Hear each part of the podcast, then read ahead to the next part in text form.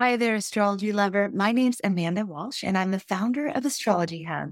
And today I invite you to cozy up with your favorite beverage and gather around our virtual campfire for an astrologically inspired holiday story time with astrologer, author, and historian Christopher Renstrom.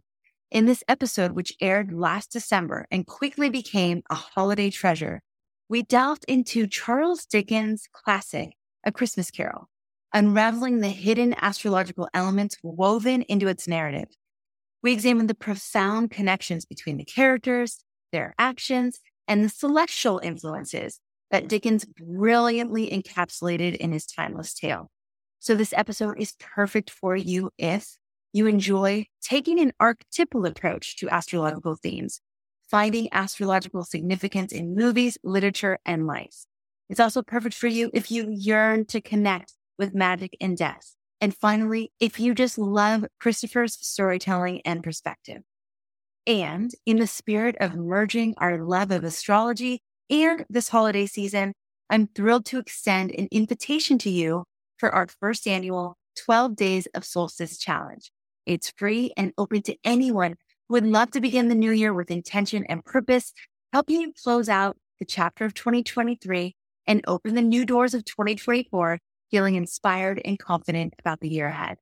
I'm so thrilled to be facilitating this 12 day journey for you, where we'll explore the 12 lunations of 2024, each representing a zodiac sign. Each day, you'll receive a short video from me introducing the universal energy of the zodiac sign and guiding you through an intention setting process inspired by the zodiac sign. It is my hope that your participation in this challenge will enable you to glide into the new year with more purpose and passion than ever before. Go to astrologyhub.com slash solstice to learn more and join us today. We'll also put the link in the description of this episode. All right. So as we rediscover the astrological symbolism in Charles Dickens' A Christmas Carol, let's open our hearts to the enduring messages it carries and the astrological guidance it offers for the times ahead. Enjoy, and I'll look forward to connecting with you on the solstice.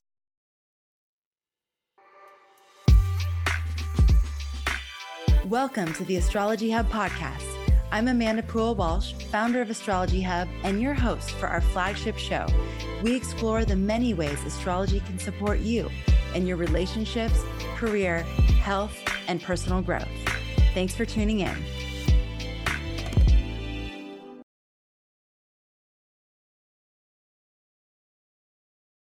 All right. Happy holidays, everybody, and welcome to the Astrology Hub podcast. Today, we have a special Christmas special episode with, we've been talking about that behind backstage with uh, our beloved astrologer and horoscope columnist here at Astrology Hub, Christopher Renstrom. I think Christopher reached out to me in the summer yeah. and said, Amanda, what do you think about doing an episode on the astrological symbolism in a Christmas carol right. around the holidays? And I went, Oh my gosh, yes. We have to do that. We have to do that. That sounds so fun. So that's what we're doing here today. Christopher's going to be unpacking this astrological symbolism that is in Charles Dickens. Dickens? A Christmas Carol. If yeah. it's possessive, Dickens is. Dickens is. Dickens. Thank you. Yes. So we're going to be doing that here very shortly. So, Christopher, what inspired you to want to do this? Let's start there. What inspired me to want to do this is that A Christmas Carol is my favorite. It's like my favorite Christmas time um, um, story. And also, well, I'm born two days before Christmas, so so I have a I have a love of the holiday. Wow. Um, but I was always impressed as a kid by the moral tales around Christmas, whether it's The Grinch Who Stole Christmas, A Charlie Brown Christmas, um, It's a Wonderful Life, which I think is an extraordinary, uh, that would be a fun one to unpack one day. And also, you know, A Christmas Carol, which was such a special one to me. And, and when I was a child, my mom used to read, you know, books and, and, and uh, we had a good night story. And so I remember like every Christmas, she would bring out a Christmas Carol and she would read it she would do all the voices. God bless her. it was just, it was just so marvelous. Actually, she did it over a succession of evenings because you know, even though it's a short story, it could be. But she would do them in segments and leave us hanging, you know, as to the and and it was just such a wonderful thing. And so, um, you know, earlier this year, I was really struck by the astrological symbolism that's at work in A Christmas Carol, and I was thinking, wouldn't it be kind of wonderful to sort of unpack the story in terms of like not really a horoscope reading, but in terms of what was going on, what the astrological motifs are, and um, even what was going on in the sky at, at, at that time. And we, will get to that uh, shortly. But one of the things that I, that was really special to me as an astrologer um, is the stories that the charts tell. But also, you can discover astrology in places that aren't astrological. You know, you can discover astrological symbolism or, or, motifs or something along those lines um, in in in paintings. You can discover them in songs. You can discover them in poems, and you can discover them in stories. And we're now going to discover a Utah sunset, which was like right um, up. So, in case you're noticing this light it's right like across, a dramatic effect for the storyteller. I, I oh, yeah. Well, this is because the clouds have parted. It's oh. been clouding all day, and so now we're going to have the sunset. So, I don't know how much of one we'll have or whatever, but get lots of sun in Utah. Okay, so so so that's what I really wanted to share with everyone is like you can sort of set up an astrological lens which isn't astrological chart specific you know, and so you can enjoy a film or a television series or something and be like, oh, this is very mercurial, or there's a Jupiterian motif, or, you know, there's a bit of Mars here or something like that. And it really kind of unpacks and, and, and unfolds it and gets you to sort of appreciate astrology, I think, in a very new and, and, and deep and, and, and even enriched way. Mm, definitely. Christopher, do you think Charles Dickens, do we have any any indicator that he was aware of the astrological symbolism? I doubt it. I okay. doubt Although it's tempting when you look at how symbolism shows up.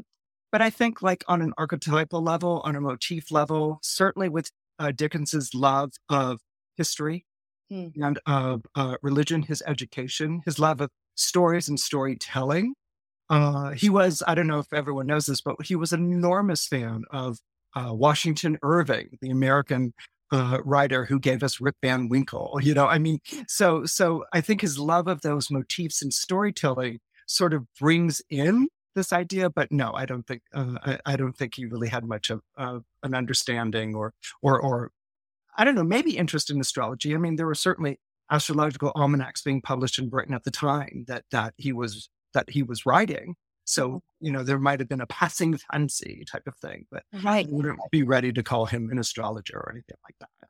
Right. Okay. Well, let's dive in. Where do you want to start with this? Okay. Well, what I like to start with, what I want to start with, um, is that Charles Dickens's A Christmas Carol single handedly resurrected Christmas.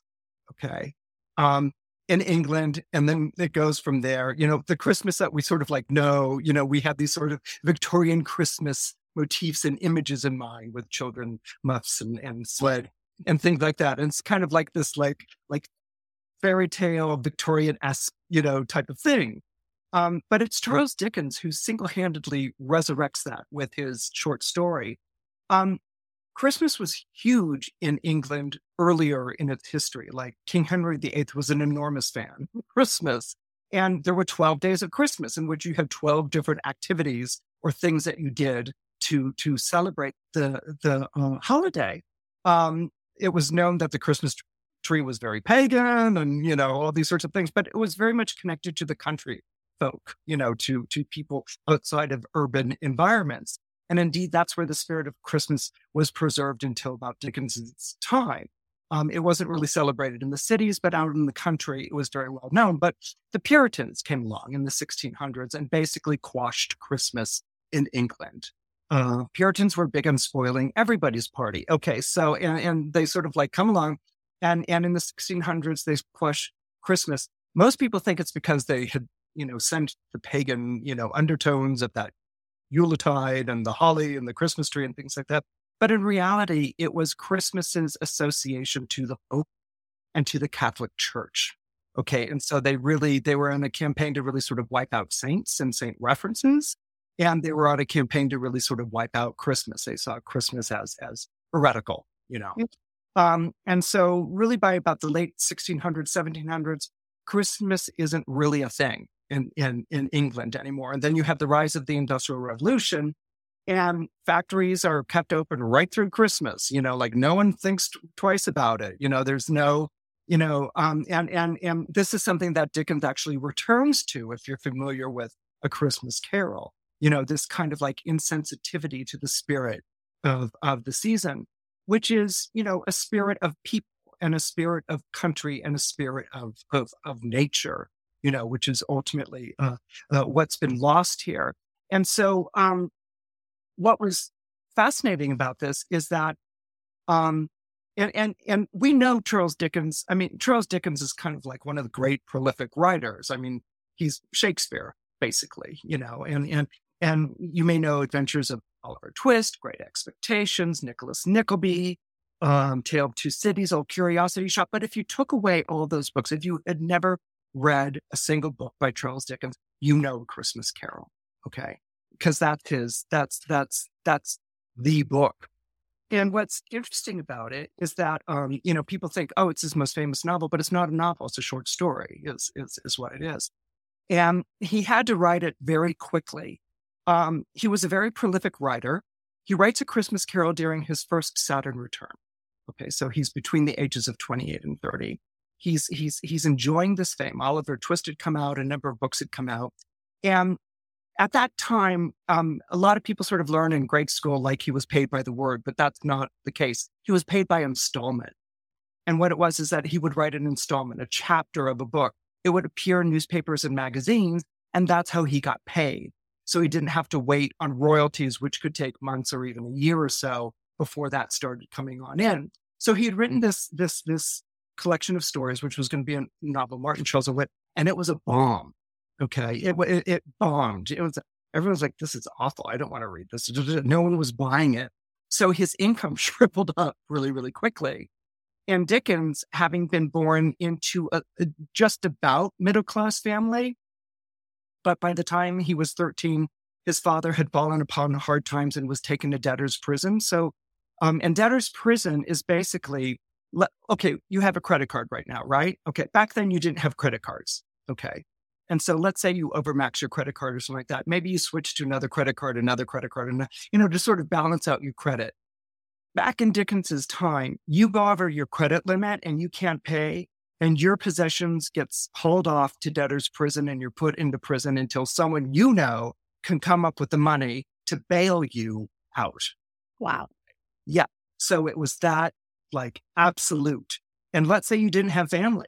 Let's say you didn't know anyone. Let's say you were a person of, of meager means. You were in debtor's prison ad infinitum, or you were transferred to a workhouse, which is where people who um, weren't making a sufficient living were housed to go to work and pay back their debt.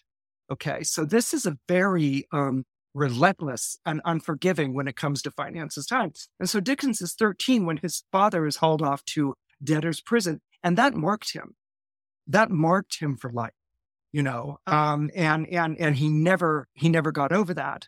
Now, Dickens, the writer, he's an Aquarius. Okay. So he's very flamboyant. He dresses in the style, which is the style of the dandy. It's like, you know, right before Oscar Wilde, you know, type of thing. And it's very flamboyant type of look and longish hair and all these sorts of things.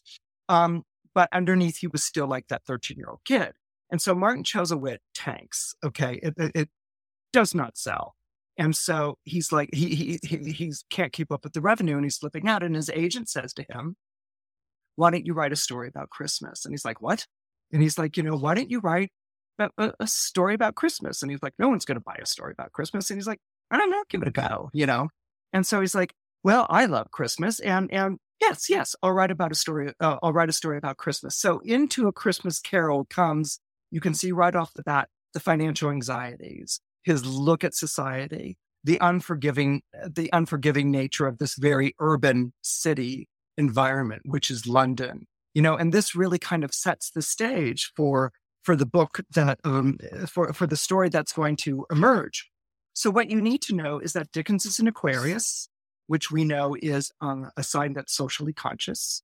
okay, which is in all of his writings, uh, whether it's Oliver Twist, Bleak House, um, you know, that, that social conscience, that appeal to the better part of people and, and their um, relationship to society is very, very strong. He's an Aquarius. He's born in February 1812. Um, and the other thing to keep in mind as we, you know, sort of unpack and talk about this today is that Aquarius is a Saturn ruled sign, just like Capricorn. That's something a lot of people don't always remember because of the modern rulerships and, you know, Uranus being seen as the co-parent of Aquarius. And in some texts, people will get rid of Saturn altogether and just make Aquarius Uranus, you know, sort of thing. But here we are at the time that uh, Dickens is writing, and Aquarius is still very much a Saturn ruled sign, and it is to this day. Okay, so as I said, he writes a Christmas carol during his Saturn return. And as you know, a Saturn return is really like a rite of passage. You know, it's the big question, and you know, what am I going to be when I grow up in your life? And it's when you leave childhood things behind and you become an adult. And oftentimes with the Saturn return, you're tested with something that really sort of sends a chill down the spine of your horoscope you know, that makes you wonder, am I up to this or can I rise to this? And, and that's part of the growing pains of the Saturn return. So here we have the revisiting of the fear of poverty. You know, is he going to be, you know, I mean, I'm sure he was not going to be dragged off to debtor's prison, but he was very much seized by that panic. Okay. When he's, when he's writing this story. Um, so we're going to want to keep in mind Saturnian themes as we get into a Christmas carol okay, because they are all over the place. But what's also really fascinating, you know, when I was really starting to do some research um, into this, is that A Christmas Carol is published on December 19th, ni- uh, December 19th, 1843. So Christmas Carol is published on uh, December 19th, 1843. So you could almost regard that as the horoscope or the birth date of A Christmas Carol. What's fascinating is that it is published under similar skies that we are living under now. Okay. It is published under similar, similar skies that we're living under now. So, in other words, in 1843, Saturn had conjoined Jupiter a year before. Okay. Saturn had conjoined Jupiter in January of 1842. And so, as we're doing this broadcast right now, pretty much, I think we're one year away. I think I was to the date of the Saturn uh, Jupiter conjunction. Okay. Right. It was the 20th, wasn't it? Last year? Like yeah, yeah. Yeah. So, so A Christmas Carol was published one year to the day of the Saturn Jupiter conjunction. Okay. Um, in Capricorn. Um, at the time of the publication, Jupiter was in Aquarius, just like it is right now. Okay. Jupiter is in Aquarius right now. Jupiter was in Aquarius when a Christmas Carol is published. And A Christmas Carol appears just two days, just two days before a solar eclipse in Sagittarius on December 21st, 1843. And as you know, if you've been following Astrology Hub, uh, we're winding up an eclipse cycle that's been going on between the zodiac signs of Gemini and Sagittarius. I have chills. This is fascinating. Okay that's why I wanted to present it, you know, yes. Christmas this year. Cause I was like, what are the chances of that? You know, I didn't realize that this year it, it's even more special and significant, like right now, yeah. versus any other time we could have done this podcast. Wow. Yeah. yeah. yeah. So it's under similar skies. Wow. Uh, what are the chances of that? Astronomical. Yeah. Very rare, as we know. Very rare, as we know. And so, and so that's again why I wanted to sort of present it because you know, I'm kind of thinking maybe it has things to say. You right. know, it always has things to say, but there's something about the timeliness. Mm. And with astrology, we're always talking about the timeliness of, right. of the information or what is occurring in your life. So the novel starts really bluntly. Okay. The, the novel starts with Marley was dead. Okay. That, that, that's, uh, that's how it begins. To begin with, there is no doubt whatever about it. The register of Marley's burial was signed by the clergyman, the clerk, the undertaker, and the chief mourner. Scrooge, his business partner, signed it. And Scrooge's name was good upon the exchange. That's a reference to the London stock, uh, a stock exchange. It was good upon the change, the exchange for anything he chose to put his hand to. So that's how the novel begins. It begins with the absolute irrefutable fact that Marley is dead. Okay. And um, in fact, it even ends the paragraph with old Marley, he's old, like Scrooge, was as dead as a doornail. Okay. So that's how dead Marley is at the beginning of this of this story. Uh, the novel then goes, in, or the short story then goes on to inform us that the only person who attended Marley's funeral was his business partner, Scrooge. Okay. Nobody else came because nobody else liked Marley but Scrooge. the bow. But Scrooge is so cheap that he never takes Marley off the door of their business. It still says Scrooge and Marley. And um and and and to that day anyone coming in will you know be like am i talking to scrooge or marley? So the two of them are almost kind of interchangeable right. know, just the scrooge and marley. Um but what's fascinating because uh, he makes this comment to one of the church wardens who's meeting with him at the beginning of this novel marley is dead seven years to the day of the start of of this short story a christmas carol and of course when you hear seven you know saturn Okay, because Saturn is is the planet of of seven year cycles, and Saturn is the seventh day. Okay, of of of the week is is is Saturn, Sabbath, Saturn. Okay, um, so people are always confusing Scrooge with Marley. Scrooge actually answers to both names. Um, and here I just want to sort of note very quickly Charles Dickens has an extraordinary gift with names. And a lot of decoding Dickens's literature can be done with the names. Now, he prided himself on the invention of names that would stay in the reader's mind, mm. you know, as they read a character. Names like Miss, Haff- Miss Havisham. You know, if you remember her from Great Expectations, it's Havisham, it's scandal that has left her, you know, with this uneaten wedding cake. you know, so her name is Miss Havisham. There's Uriah Heep, the artful dodger, Little Nell, Madame Defarge knitting as she's waiting for the next head to get lopped off the guillotine in Tale of Two Cities. So, so Dickens really prides himself on these names leaving character images, you know, sound images in, in the reader's mind. Um, so if you couldn't remember the character, you always remember the name with Dickens. What's fascinating though is the name Ebenezer Scrooge. Okay. Because Ebenezer and you have to remember at this time in, in, in London, for someone like Dickens, there's a great, uh, you know, the Bible is is a teaching tool. You know, there's there's great familiarity with with the Bible. Um, Ebenezer comes from a camp. The name of a camp uh, uh, that Israel set up. Actually, Israel, the nation of Israel, sets up a camp beside Ebenezer, which is a location. Okay, in preparation for a battle against the Philistines. Now, during this time of uh, during this time of, of this battle, Israel had once again backslid into idol worship. I mean, if you read the Old Testament, Israel's always going in and out of idol worship. You know, it's like we have a God, but now we have to have false gods. And now we, you know, and they're always in trouble with God, and God's always coming and calling them back and all these sorts of things. But Israel had slid back into its worship of false idols yet again. Um, and in that spirit, they had sent for the Ark of the Covenant um, with the expectation that it would make their camp invulnerable to the Philistines who were like saber rattling. Um, and at first, the Philistines were intimidated, you know, that the Ark of the Covenant had arrived. But um, they rallied. They were like, "Okay, we can we can beat this. We're better than this." And they defeated Israel in battle, and in the defeat, even rode off with the Ark of the Covenant. So Ebenezer was remembered as a place of bitter regret and disappointment by Israel um, and the fault is of Israel was having put its faith in false idols rather than in God. Okay. Mm. They, they had inflated the Ark of Covenant to God itself, and, and there was a false idol. So here we get the introduction, even with the name Ebenezer, of a false idol, right. which comes, which is a motif that runs through a Christmas carol.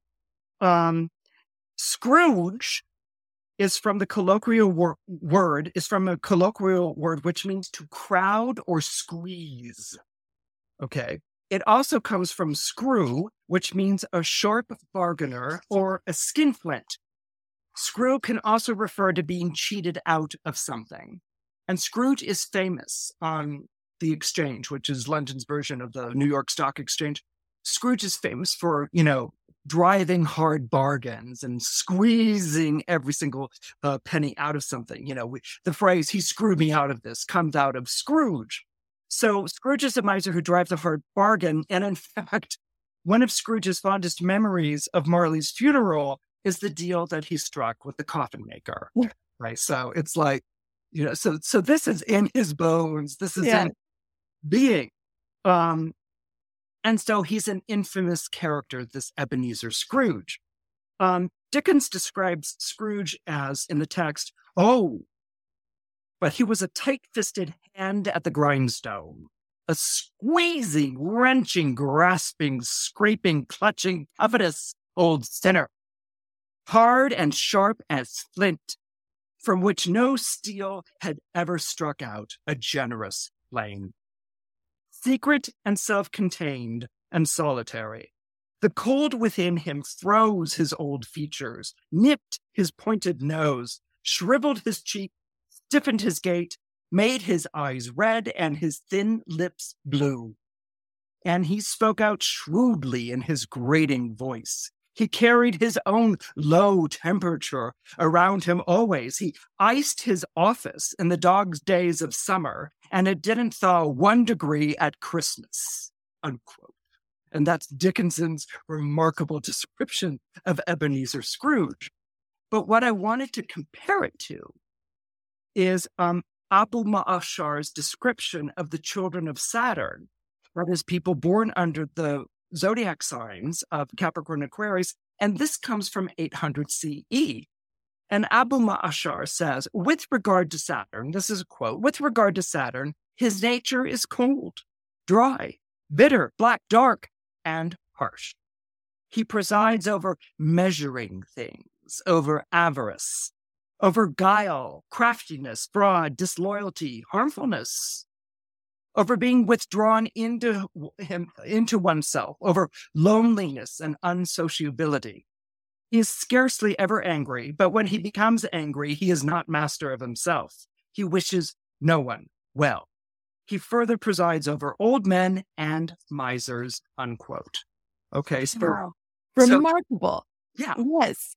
Yeah. Just sort of like, I mean, think for a moment about that juxtaposition of the description of Scrooge and then you know, a description of Saturn, which is written centuries before this, before this short story comes out. Hmm. So what's being set up here with Scrooge is this, the uh, Saturnian temperament. Okay. Um, now, at the beginning of the story, we know the story for the three ghosts, right? The ghost of Christmas past, the ghost of Christmas present, and the ghost of Christmas future. But threes are a very um, popular motif in, in, in storytelling. Um, and and so at the beginning of the story, Scrooge has three encounters that foreshadow what's to come later on in, in the story. The first one is a meeting with his nephew Fred, who comes bounding into his office and who invites his Uncle Scrooge to Christmas dinner, knowing full well that Scrooge will not accept. so, so when they describe the difference, okay, between the two of them, Fred is like solar. Okay, he's like a Leo. Fred has a golden presence, golden hair. You know, he's full of cheer and joy, you know, and he keeps returning, even though he knows this is going to turn him down every Christmas to invite him to Christmas. And he gets the same bah humbug, you know, speech, the same old crutchy, you know, I'm not going to your house for Christmas and I'm not going to socialize with your wife who hasn't a penny to her name and you married her for love. And that's their old argument that he married for love and not money. And so Scrooge, you know, who has kind of been the foster uncle or whatever, his nephew just never forgave his nephew for marrying love and just, you know, whatever. But his nephew is bright and sunny, you know, in direct proportion to Scrooge's cold and and and sternness. So so that's the first thing. You know, the nephew comes and invites him to Christmas. The second meeting or encounter uh, in this first part of the story is with two church wardens who come in petitioning for the poor they're asking for money for a donation, charitable donation to the poor. Um, and and the um, and the third is with his clerk, uh, which interesting in this part of the uh, short story uh, remains nameless. Okay, we we will later learn that the name of his clerk is Bob Cratchit, but you know at first is nameless. So as I said, you know the the first thing is is the nephew inviting him to Christmas, and he's like, oh, "I'm not going to go." The second one is the church wardens asking for money for the thousands of people in want of common comforts this holiday season. And Scrooge's response to them is, "Are there no prisons? Are there no workhouses?" You know, and they're like, "Yes, yes, there are prisons and workhouses, but they don't want to go there." And, and he's like, "Well, why not?" You know, it's a it's a it's it's a shelter. It's a place to go. They haven't given anything. Why not? Okay, so so it's like they're horrified. And they're just like, it's Christmas. And he's like, and so and so they turn on their heels and leave. And what's interesting is that workhouses and prisons and debt are all under the auspices of Saturn. Again, that's that's that's as old as the medieval period. Um, and finally, the last encounter for that day before Christmas, before Bob Marley shows up, was with Bob Cratchit, uh, where he has the famous exchange. He turns to Bob Cratchit and he says, you know, because this is Christmas Eve, uh, he says, You'll want all day tomorrow, I suppose, asks Scrooge. And Cr- Cratchit says, if, if quite convenient, sir. And Scrooge is like, It's not convenient. And it's not fair. And if I was to stop half a crown for it, You'd think yourself ill used, I'll be bound.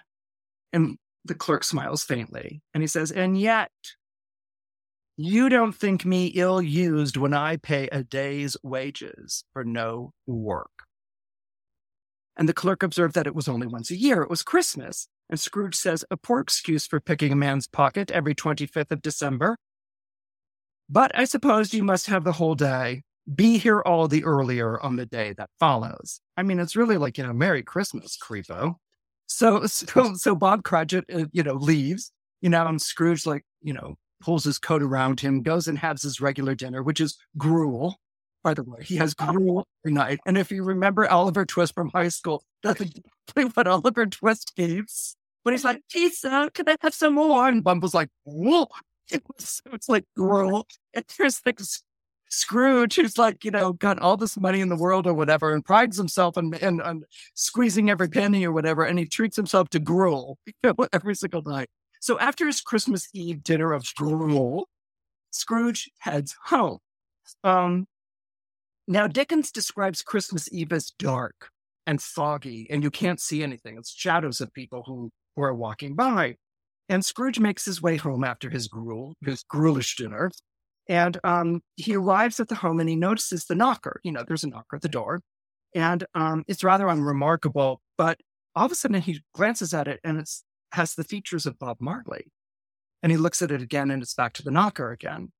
And he's thinking, well, that's odd. And he's remembered, he, he's like, oh, yeah, Bob Marley died seven years of the day today. Picture this you step into the new year not just with a list of resolutions, but with a pocket full of insights from the stars that help you make choices about timing, direction, and focus. Put together by an all star cast of our best astrologers, our free 2024 Astrology Blueprint is more than predictions. It's your personal cosmic playbook for the whole year. Think of it as a chat with the universe, a way to catch those sparks of clarity that light up your journey. It's about syncing up with the stars and making the most of every moment. Consider it our holiday gift to you. And here's to a year of tapping into cosmic wisdom and personal power. Let's make 2024 a year to remember together. Get your free copy at astrologyhub.com slash 2024 guide. What's interesting here is the presence of Marley astrologically, the, the entrance and, and, and the voice of Marley. Marley, we can sort of interpret as the planet Mercury in the story of A Christmas Carol. Um, because as you remember, Mercury is named after the Roman god of messages, right? And uh, Mercury, Mercury is the only god who can travel from heaven to earth to hell and back again. Uh, Mercury is the god of buying and selling. And indeed, the Latin root of Mercury is merc, where we get the words merchant and merchandise. And what have Bob Marley and Scrooge done? But you know, they're about they're all about buying and selling, and you know, working with with mer- merchandise and, and and working out these deals and sort of things. But finally, and something to keep in mind here, Mercury is the god of thresholds. Okay, So, so he is literally crossing over a threshold from this world into what he thinks is the home, but we know is going to be the other other world. Okay, and um, and indeed, as he walks up the stairs, he's he's feels like there's there's the shudder of ghosts or supernatural presences and things like this, and he's like, you know, he continues his walk up these these very dark stairs. And what I also um you know, so so Mercury thresholds, when we pass from here to there, um, or inside to outside, that's a threshold. So Mercury rules over that. It rules over all transitions where we go from one place to the next. This is why Mercury is the guide. Um, but also what I found fascinating is that the face of a horoscope chart is the ascendant, you know, and here he's faced with the face of Marley, and he and Marley are often mixed up for one another. So there's this mercurial, if you think of Gemini, the twins element that's coming in. And Charles Dickens is indeed um, a Virgo rising uh, with a very prominent Gemini at the top of this chart. You know, so this kind of twinning theme uh, sort of shows up. So, uh, so here we go um, into the last part, sort of like the background of Marley before he makes his appearance. It's Marley as Mercury and Mercury as Psychopompus, the guide of the spirits of the dead. Mercury comes to you at the hour of your death and, and re- uh, takes your soul out of its body and into the underworld. That's, that's one of Mercury's duties. And so it's the Psychopompus. It's the, it's not, not only Mercury the guide of the living, but Mercury is the guide of souls. Um, so Marley's ghost appears to Scrooge. Uh, you know, Scrooge is you know, sitting there with his candle and maybe going over his accounting books or something like that. And he hears this bang and this, you know, this, this climbing. Someone's in his house and someone's climbing up the stairs of his house, and he's completely terrified. And he's he's he's he's uh, he's he's frozen still to the spot, you know. And the door opens, and there is revealed Bob Marley. Okay, just as he had died. Okay, he's phantasmal um, Scrooge refuses to believe his eyes, but he has to believe the fact that he can see through the apparition of Bob Marley. Um, and but what's so fascinating is Bob Marley has this bandage that's wound around his head and holds his jaw closed, and he's carrying this this um uh, Dickens says it's a long chain clasped around his middle that wound about him like a long tail and it is a chain made up of cash boxes keys, padlocks, ledgers, deed, heavy purses wrought with steel. These are accessories of money dealings, uh, and they could easily be the props of Mercury himself. And because Mercury, as you know, is the god of counting and accounting. So, so Marley shows up, you know, with these chains of all of these things. Okay, these these cash boxes, padlocks, ledgers, and deeds, and this enormous bandage around his his his uh, mouth. And what he does, the first thing he does is he takes off the bandage and his mouth gapes open and it never moves. It's just this open mouth with a voice that speaks from it, which, as you can imagine, if you're Ebenezer Scrooge, you're completely you know, terrified. Okay. Um, and again, what this refers to is that at death, um, there was a coin that was placed under the tongue to pay the ferryman. Okay.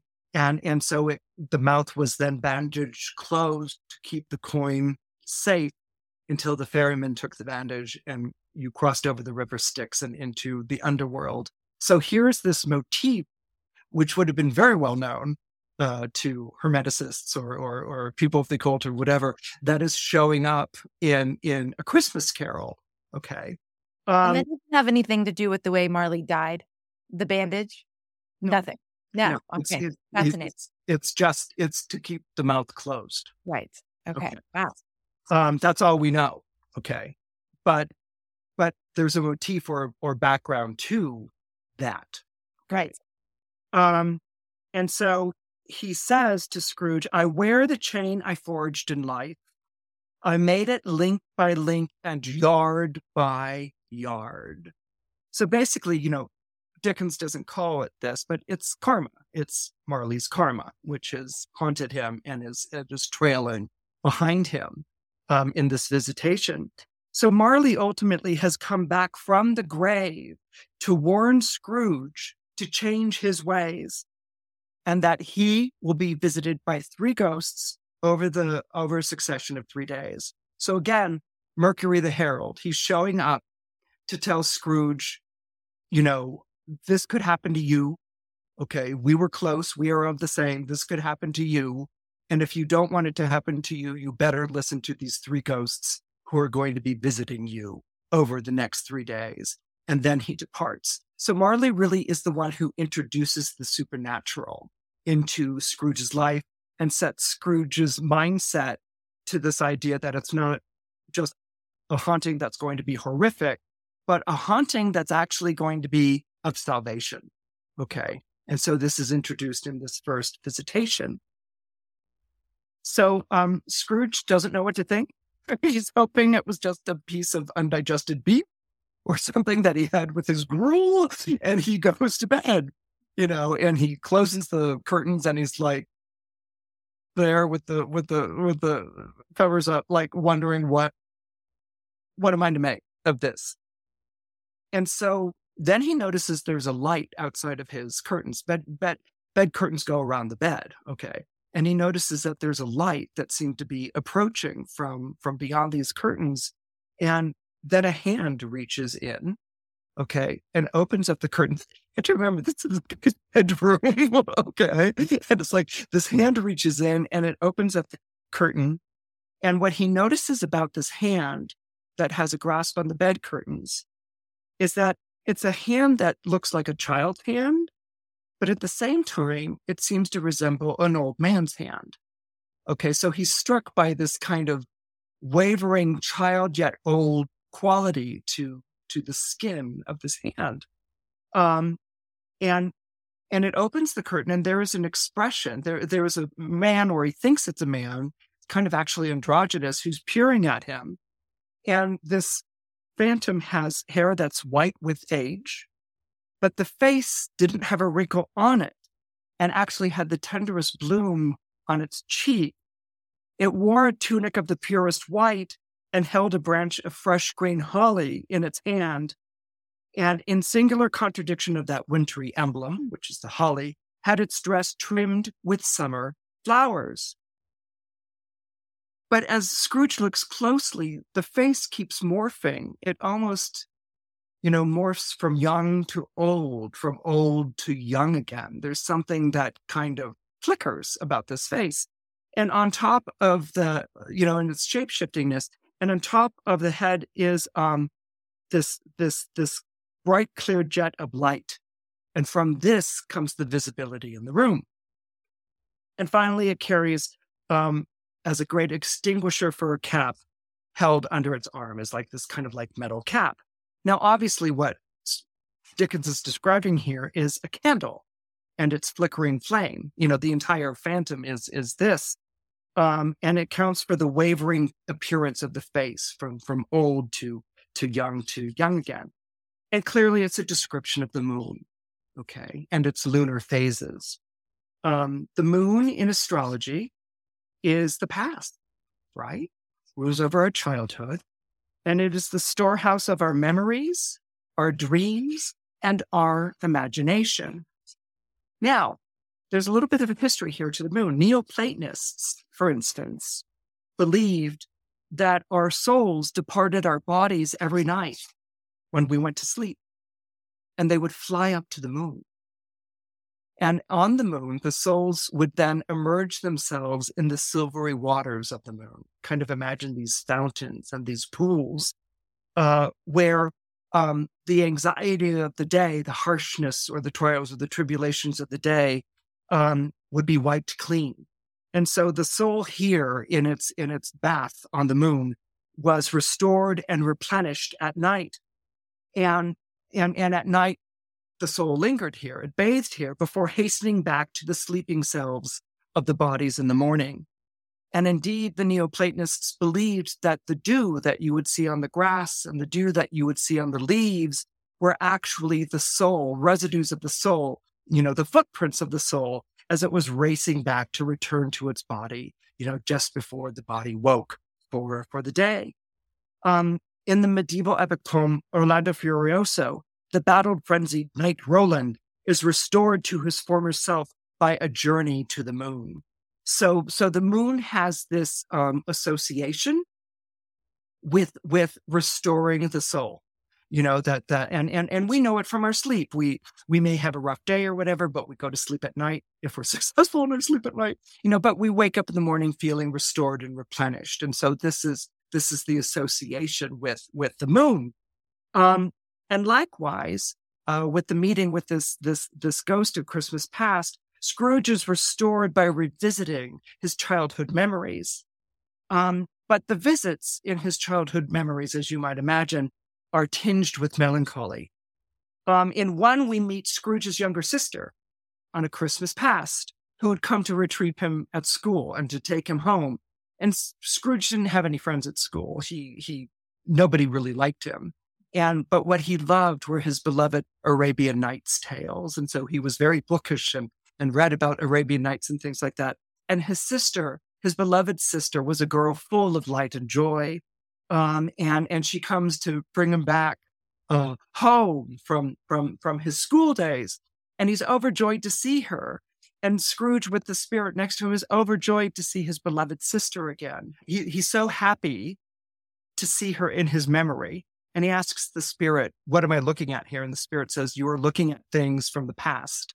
These things are set. These things, you know, have come before. Um, and he's full of joy and sorrow because his sister was so close to him. And his sister is indeed the mother of his nephew, who has inherited her sunny disposition and comes every Christmas to invite Scrooge like his sister retrieving him to bring him home, comes every Christmas to invite Scrooge to his family for Christmas. And Scrooge always says no. Did, did we get, uh, uh, is that where we, okay. But this becomes kind of like the pivot or the turning point here because um, uh, the falling out that Scrooge had with his nephew is that his nephew married for love and not married, uh, married for love and not money.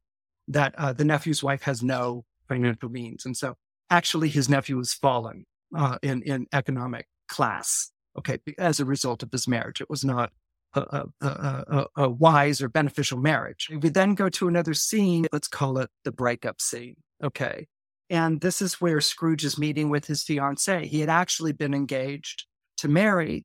And in this scene, as he talks to her, she sounds very sad. She's very sad, but she's wearing all black and a black cap, which is actually covering her, her face. And though Dickens never tells us this in the story, clearly there's been a change in her fortune. Maybe her father died, her mother died, some sort of benefactor in the family, but she is without a dowry. And she has recognized that she is of no financial benefit to Scrooge. And so she has come to uh, break off their engagement. Um, and he's very reluctant. He he doesn't protest it. He actually makes her break off the engagement. Um, you know, because he keeps asking why, why, why do you want to break off the engagement? And she says to him finally, um, another idol has replaced me in your heart. Another idol has replaced me in your heart, a golden one. And so she breaks off the engagement because she's powerless um, or, or she's she's she's dowerless. She breaks off the engagement because she's dowerless, and um, doesn't want to be a disappointment for his future prospects. But she also recognizes that um, he has another lover, and that his lover, his new lover, is greed, and that she has no place in his life. And so, upset and distraught with these memories that the ghost of Christmas past has presented to Scrooge, Scrooge grabs the metal cap, which is under the ghost of Christmas past's arm, takes it and snuffs out the light. Okay, so basically snuffs out Christmas past. And it's a very psychological moment because it's shutting the door on a very painful memory. So again, the moon in the guise of Christmas past has restored the memory, but he, he, this is not who he is right now. This is, this is too heartbreaking. So he snuffs it out. And that is the end of his visit with the ghost of Christmas past. Scrooge goes back to sleep or is rather left a, on his bed. Um, and he gathers the covers around him and he's trying to make sense of what he had just seen, what he had just experienced. But then he smells something cooking. you know, it's it's kind of like when you're upstairs and you can smell dinner, right? Um, he smells and he can't really place it. Is the it, the aroma of of of meat? Is it is it is it chestnuts? What what exactly is it? You know, and so um, he's basically lured out of his bed. You know, he's posts himself up in his bed or whatever, but he's lured out of his bed by the smell of food. Okay. And so he, um, you know, remember his diet is gruel, like Oliver Twist. Oh, okay. So he, so he, he leaves his bedroom and goes into the living room and there it is full of light. Okay. Um, and, and, and, and there appears with a flaming torch, it's like a cornucopia with fire, you know, burning out of it, um, is this enormous man, you know, dressed in green with white ermine cuffs uh, and, and, and mistletoe around his head. And, and, and it's this robe, this enormous robe. He's very King Henry VIII, I am, I am, you know, in his rotund appearance, you know, and he's not wearing a shirt. Like the robe opens and he's wearing, you know, his, his hairy breast, whatever showing. And so, and so this is, um, you know, uh, the, the living room is full of light. It's resplendent. There's mistletoe and holly and ivy, which, which lines the walls. Um, and on the floor are heaped meats and turkeys and geese and and mince pies more than the eye can see, and plum puddings and and red hot chestnuts in baskets, you know, and and this giant man just sort of laughs heartily, you know, and um and this is clearly Jupiter. You know, the ghost of of Christmas present is clearly Jupiter in all of his munificence, in all of his benevolence and his largesse. Um, and he introduces himself to Scrooge and he's here uh, to introduce or to show Scrooge Christmas present. And so what he does is that he takes Scrooge, you know, he says, touch the touch the uh, sleeve of my robe and scrooge does and immediately they're flying through the air and he takes him to other households who are celebrating christmas on that day the first household they visit is the household of the ne- nephew whose wife is bitching about scrooge and what a tight ass he is. You know, she's saying really all of these unflattering things. But Scrooge's nephew, Fred, is still coming to his defense and vowing, I will return every year until he joins us for Christmas. And she's like, Yeah, right, fat chance. Tell it to the hand. That's not going to happen.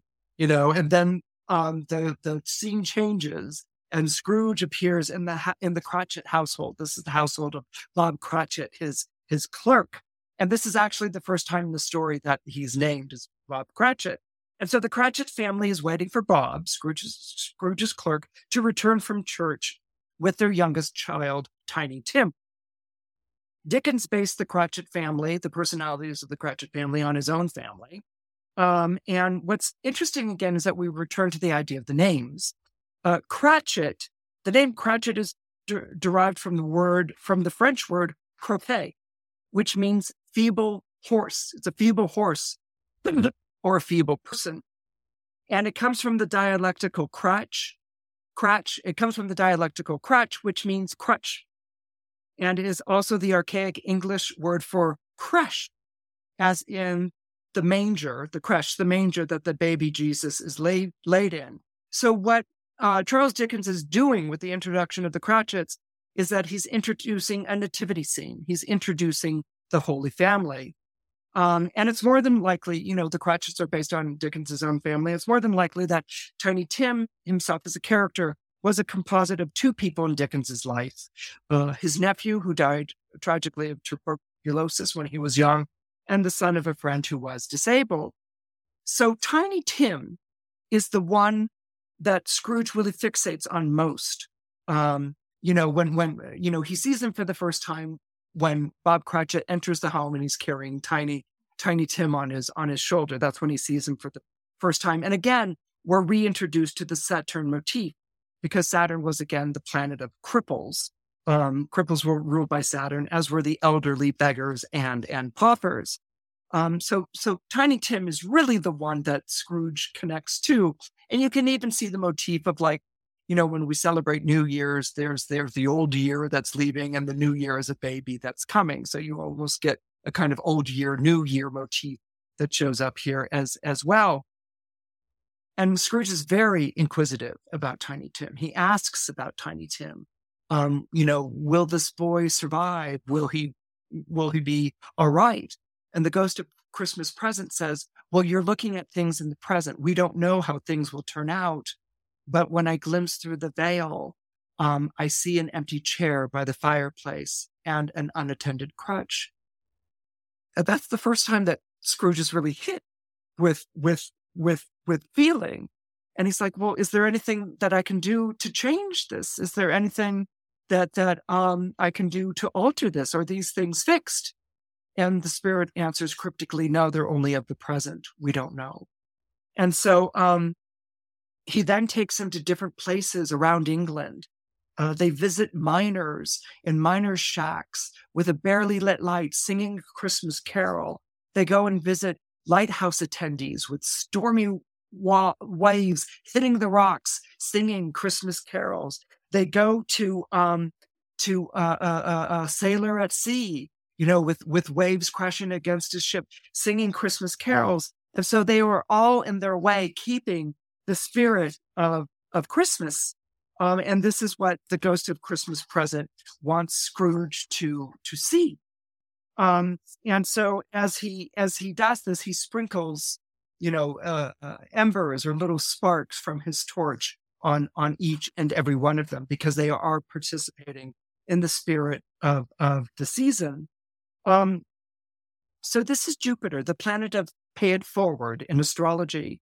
Um, Jupiter is the whole idea of you do good for someone in the way that someone once did good for you. You don't do things for money and profit and gain. You, you, whatever good you do in the world, you do to benefit society itself because you want to transform society into a place where everyone has a seat at the table. This is this is Jupiter's great magnum opus or Jupiter's great motto. Um, but Jupiter himself is vulnerable to time, um, and his presence in the present can't last forever. And indeed, as the evening grows old, so does the appearance of the ghost of Christmas present. This is when Scrooge notices for the first time in their conversation um, that that um, the the ghost has grown old and wan looking in, in appearance. And he also notices down at the bottom the ghost of Christmas presents robes that there's a tiny foot or or a hand that's poking out from beneath the robes. And and he asks, What are those? And the ghost of Christmas present sort of hikes up his skirts a little bit, right? Um, and he lifts his robes to reveal a boy and a girl. And the boy has this, you know, almost like predatory, you know, stare, you know. And the girl is reaching out with a hand and she has these haggard eyes and, and she's and, and and and pallid, wrinkled skin, but she's just a girl. And he introduces them um, as, excuse me, I was gonna sneeze, not sneeze, not sneeze. He introduces them as excuse me, sorry. He introduces them as ignorance and and want. Um, and the worst of the two is the boy, ignorance. Now, this is Dickens talking about the poor on the streets of London and how the children of impoverished families can't fend for themselves. And that this begins, you know, if you're born into poverty, you continue cycle, the cycle of poverty. And so this begins a cycle of crime, for instance, that lands these boys or children in prison and they get out of prison and they go back to prison. And it's a cycle that continues uninterrupted. Um, with and and what he wanted to demonstrate here is how ignorance, which is the worst of the two, ignorance and wants, ignorance is the worst of the two, how, how ignorance eats away at the foundations of a good society, and that the more it is ignored, you know, that these that these children of the streets, these unwanted children, um, the more that they are ignored, the more ignorance is ignored, the more powerful it becomes. And that if you do not take care of wanton ignorance, then want and ignorance will take over society and society will deteriorate because it's eating away at its foundation. And so then again, I want to remind you, let's remember um, that Jupiter was an Aquarius, a very social activist, a very socially conscious zodiac sign when A Christmas Carol was published. And it's here that the um, Ghost of Christmas Present sort of says something a little cruel and unfeeling, but he throws Scrooge's words back at him because Scrooge grows in horror and, he, and, and he's like, Is there anything that we can do to change this? And the ghost of Christmas present says to him, Are there no prisons? Are there no workhouses? He quotes what he said to the two men who'd come for asking for charity earlier. And this was Dickens's way again of underlining that as long as there are prisons and workhouses, uh, they will always eat away at the at the wealth and the robustness of society. So so we have um, a civic duty to to change that. Uh, remember, Zeus uh, uh, uh, Dickens is very much an Aquarius, and so um, Scrooge is on the street corner with the ghost of Christmas present, and he sees down the street a sort of figure begin to approach him. And the figure is dark silhouetted and it begins to grow taller and taller and larger and larger as it comes towards him. And he turns to the ghost of Christmas present who's gone. Okay. And he's confronted with this figure who wears this enormous uh, robe and a hood over his face. So you cannot even see the face of this figure. And the figure carries a scythe, you know, which all of you are familiar with is the um, artifact of, of, Saturn. It is it is an instrument uh, that is associated to the planet Saturn. Um, and so this is the ghost of Christmas future, who Scrooge realizes is going to show him the future, and that this is you know to for, for his education, his enlightenment that's taking place here. Um, the ghost of Christmas future is basically the end of the line that we cannot escape. Um, in astrology, Saturn is the planet of fear, but it's not fear like a horror movie fear, you know, like a slasher movie where it's like, oh, these horrible things happen. It's, it's not that kind of fear. It's the fear that awaits us in the future at the end of our days. It's the fear of being destitute. It's the fear of being unloved. It's the fear of being abandoned or incapacitated by illness or infirmity. That is Saturn's fear, okay? Because we know inevitably we will arrive there. And that is what makes Saturn so frightening. And so, as the ghost of Christmas future, he comes, you know, to show Scrooge these things. The first uh, scene that Scrooge is taken to um, is is the uh, stock exchange, and there, Scrooge, Scrooge eavesdrops on about three bankers or three buyers and sellers who are joking about an old miserly colleague who had died. And they're, you know, talking about whether or not they're going to attend this fellow's funeral. And the fat one among the three of them answers, I'll only attend it if there's food. You know, so it's like, I'm only going to go if I get, you know, if I have something to eat. Otherwise, skip it you know, and then the ghost of Christmas future takes him to another scene. And this one is with an undertaker talking to a charwoman and a laundress. And one woman has um, a big bag and in it are curtain drapes with rings. And she's asking, how much can I get for this? And the other woman has shirts and jackets. And the undertaker is rather impressed with their all. He's like, where did you guys get these things? And and and uh, did you take this off the corpse while it was still lying on its bed? And they were like, yeah, it's not like he was going to do anything with it, you know. And and Scrooge is starting to get the um, the the unmistakable feeling that this is his future that he's looking at. You know, he kind of recognizes the clothes and the bed curtains. Um, and but he's refusing to see it. And finally, um, uh, the ghost takes him to to a graveyard where he points at a gravestone. And Scrooge doesn't want to go there. And the ghost points at the gravestone. And Scrooge doesn't want to go. And he points again and he goes and he can just make out his name. And he's horrified and he rushes back to the ghost. And he says, you know, in this lament, you know, is there anyone, is there anyone who will mourn me? Is there anyone, you know, who, who will miss me? And at that moment, the scene shifts yet again but this time it's to the bedroom at the Cratchit household, and Bob Cratchit is weeping over a body which is covered by a blanket, but it's a tiny body. It's covered by a blanket. And you can tell with his weeping that he is weeping over the body of Tiny Tim. And this is Scrooge's, this is when Scrooge wakes up, you know, he, it's, it's so, it's like a night terror, you know, it's, it's, it's, it's, it's, it's, fro- it's frozen and paralyzed him with fear. And he wakes up and there's sunlight. You know, remember Christmas Eve, he had gone to bed. It was foggy, it was dark, it was miserably cold and damp. But here it's sunlight. There, there, there's there's sun that's pouring through um, the uh, uh, his rooms. And as you know, Christmas is the you know December 25th is the the uh, day of the Roman god of the sun, the birth of the Roman god of the sun. And so um, there's sunlight that's just pouring through, and he's overjoyed. He's over, overjoyed that he gets a second chance, you know, and and that he's going to you know get rid of his old ways. And so he runs out onto onto this. Uh, you know, first of all, he calls out to a boy out the window and asks what day it is because he remembered three days and everything. And the boy says, it's Christmas Day. And he's like, they did it all in one night. How wonderful. He got the economy package. So, um, so, so he throws money down the boy and asks him to purchase the biggest Christmas goose that there is and to take it to an address, which is the Cratchit residence. Okay. Um, he gets dressed and, and scurries onto the street and he meets the church wardens on the street who are like looking at him, you know, with a distant thing and he promises them an enormous amount of money. And they're like, oh my goodness, yes, of course, we'll come and visit and receive this check and what's up with him, you know, sort of thing.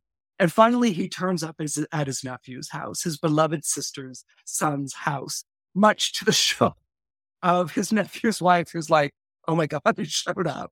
You know, and he does everything that you do on Christmas, which is that you sing carols and you play blind man's bluff and you you know do all these word games and and and all sorts of things that make people laugh with delight and and and and and you enjoy the wine and and and the food and all these sorts of things um, and then um, on the following day, which is Boxing Day, which in England you take off, but not in a Christmas Carol, uh, Cratchit shows up and Scrooge is looking at him, and Cratchit's like, "I'm sorry, I'm late," and you know, Cratchit doesn't really want to tell him about this mysterious Christmas goose that showed up and they had this enormous dinner and they kind of slept in, you know, because they hadn't eaten like this in the longest time. And Scrooge gets him nearer and he's like, you know, I'm sorry, whatever. And Scrooge says, I'm going to raise you, you know. And so Scrooge begins like slapping him on the back and saying, you know, I'm going to increase your wages and I'm going to help your family out with its financial situation. And Cratchit's like sort of like shocked, you know, like this. And um, and and and and and in the end scrooge becomes i don't know whether i'm frozen or not scrooge becomes like a second father am i am i still going okay scrooge becomes a second father to to tiny tim you know but this is where i sort of like want to circle back for a quick instant to finish the story of the name of ebenezer remember ebenezer is the name of the place where there had where the jews had been defeated by the philistines and had their ark of the covenant taken because they had placed their faith in, in a false idol rather than a true God. And if you remember, Scrooge's fiance says, I've been replaced by a false idol, a golden idol. You know, I've been replaced by greed in your heart. So Scrooge has replaced her with, with this greed, and greed has infected his entire life. In the Bible, it's the prophet Samuel who, after the defeat of the Israelites at the hands of the Philistines, prevails upon them to repent, to repent. Um, he points out that they had placed their faith in a false idol and that led to their defeat. And now they need to show God that they are truly sorry and willing to embrace the greater spirit. Samuel offers a lamb as a burnt offering and then cries out to the Lord of Israel. The Lord hears his prayers.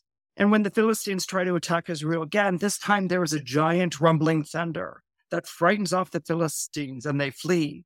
And Samuel memorializes the victory by setting up a stone and calling it Eben, Eben, which means stone, and Ezer, which means help. And so the name Ebenezer is literally transformed into the stone of help.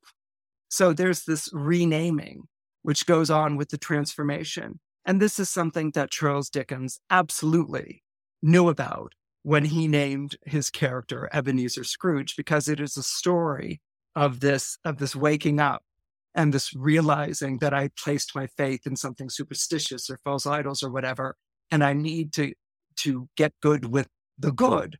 And for Dickens, that was always the good of humanity.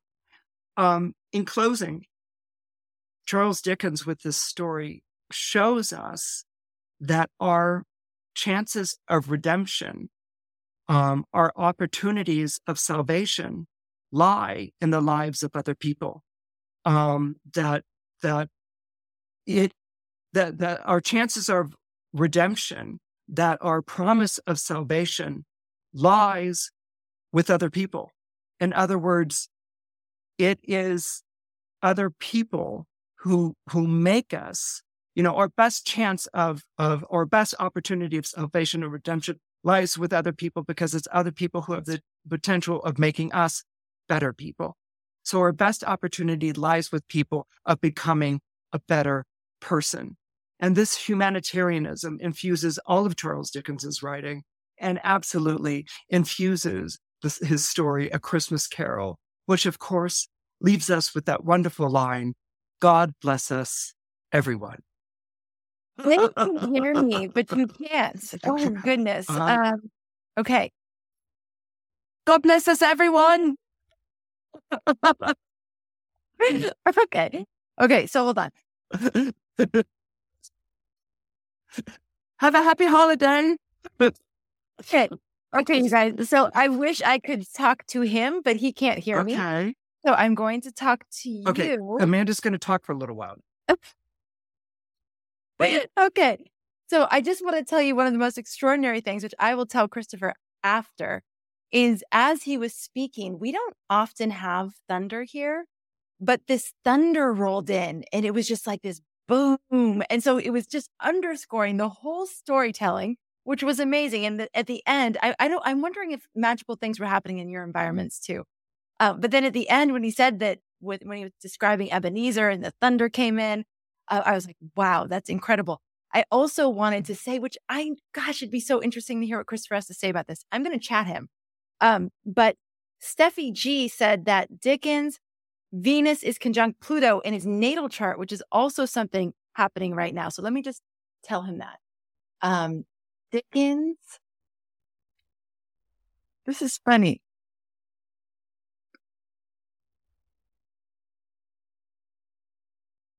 Um, I just want to see what he has to say about that. Oh, did someone say Dickens's Venus is conjunct Pluto in his natal chart? Yes. Oh, wow. Isn't that a theme? is that perhaps adding? yes. Uh, I don't know if his Venus is in Capricorn, but yeah, I think that that's really fascinating that that Venus is conjunct Pluto in in in in his chart. Yeah. Yes. Yes. Okay. So that came up. Um, I hope that you all enjoyed this. This has been such a delight for me. And I heard so many of you commenting on Christopher's storytelling. He is extraordinary. I mean, he is literally extraordinary, one of the best storytellers I've ever heard. And to have an astrologer and historian who can bring astrology and history to life and like marry them in this way that he does is just such a gift. So I am so grateful that Christopher Renstrom is in our lives. I am so grateful that I get to share him with all of you. Can you hear me now? I feel like you're responding to what I'm saying, but he just must be feeling it. Um, yes, I I just feel like we are so lucky to have Christopher and and that he will reach out to me and say, "Hey, I want to share with your community about this story." And this happens all the time. If you are not subscribed to our horoscope, our free weekly horoscope with Christopher, I highly recommend that you do. You can go to astrologyhub.com slash horoscope. Every week on Sunday, you'll get an overview of the week written by Christopher, plus you'll get a breakdown by sign. And the best part is that you get to listen to his weekly horoscope video, which if you like his storytelling, you get to listen to him every Sunday. And he tells stories every Sunday. I mean, he, he's brought in the most incredible movies and um, it just really brings the astrology to life. So that is free. That is available. Please, if you don't, if you don't get that right now, please sign up for that. and then uh, he's going to be one of our inner circle guides next year. He's going to be teaching on, oh shoot, what is his mastery class? Oh, aspects. aspect theory. So for those of you who are like, I want to know more about squares and and oppositions and sextiles and all these things that you hear in astrology a lot, he is going to be doing a mastery class on aspects as part of the inner circle. So you get that when you're an inner, inner circle member.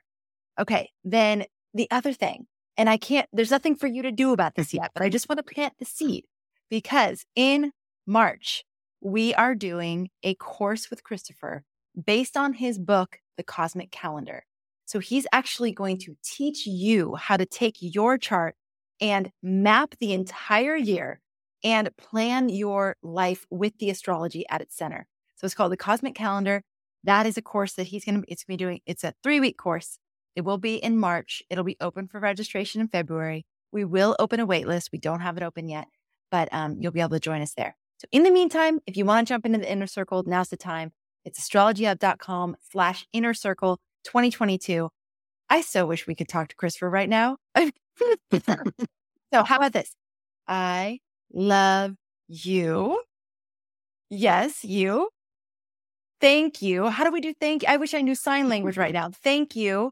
Thank you for this. And I can't wait to be with you again soon. And thanks to all of you for being here, for sharing this moment with us. This felt so special. It inspired me to go buy A Christmas Carol, the book, and start the tradition of reading it to my daughters every year around Christmas. I've never done that before. So hopefully all of you will be doing that too. Um, and just again, thank you so much for being here. Thank you for being a part of our community. And as always, thank you for making astrology a part of your life. And God bless everyone. Am I doing it right? I wish Chris were here to do it. God bless us, everyone. I think is what it is. All right. Every, take care, everybody. Happy solstice, Merry Christmas, and we will be back with you again very soon. If you're someone who craves more soulful connection during the holidays and you're ready to set some powerful intentions for your life as we enter 2024, you are in for a treat this holiday season. You are officially invited to the 12 Days of Solstice Challenge, a free guided intention setting journey through the moon cycles of 2024, led by yours truly. To learn more and secure your free spot, head to astrologyhub.com slash solstice. Let's start 2024 with more confidence, clarity, and intention than ever before.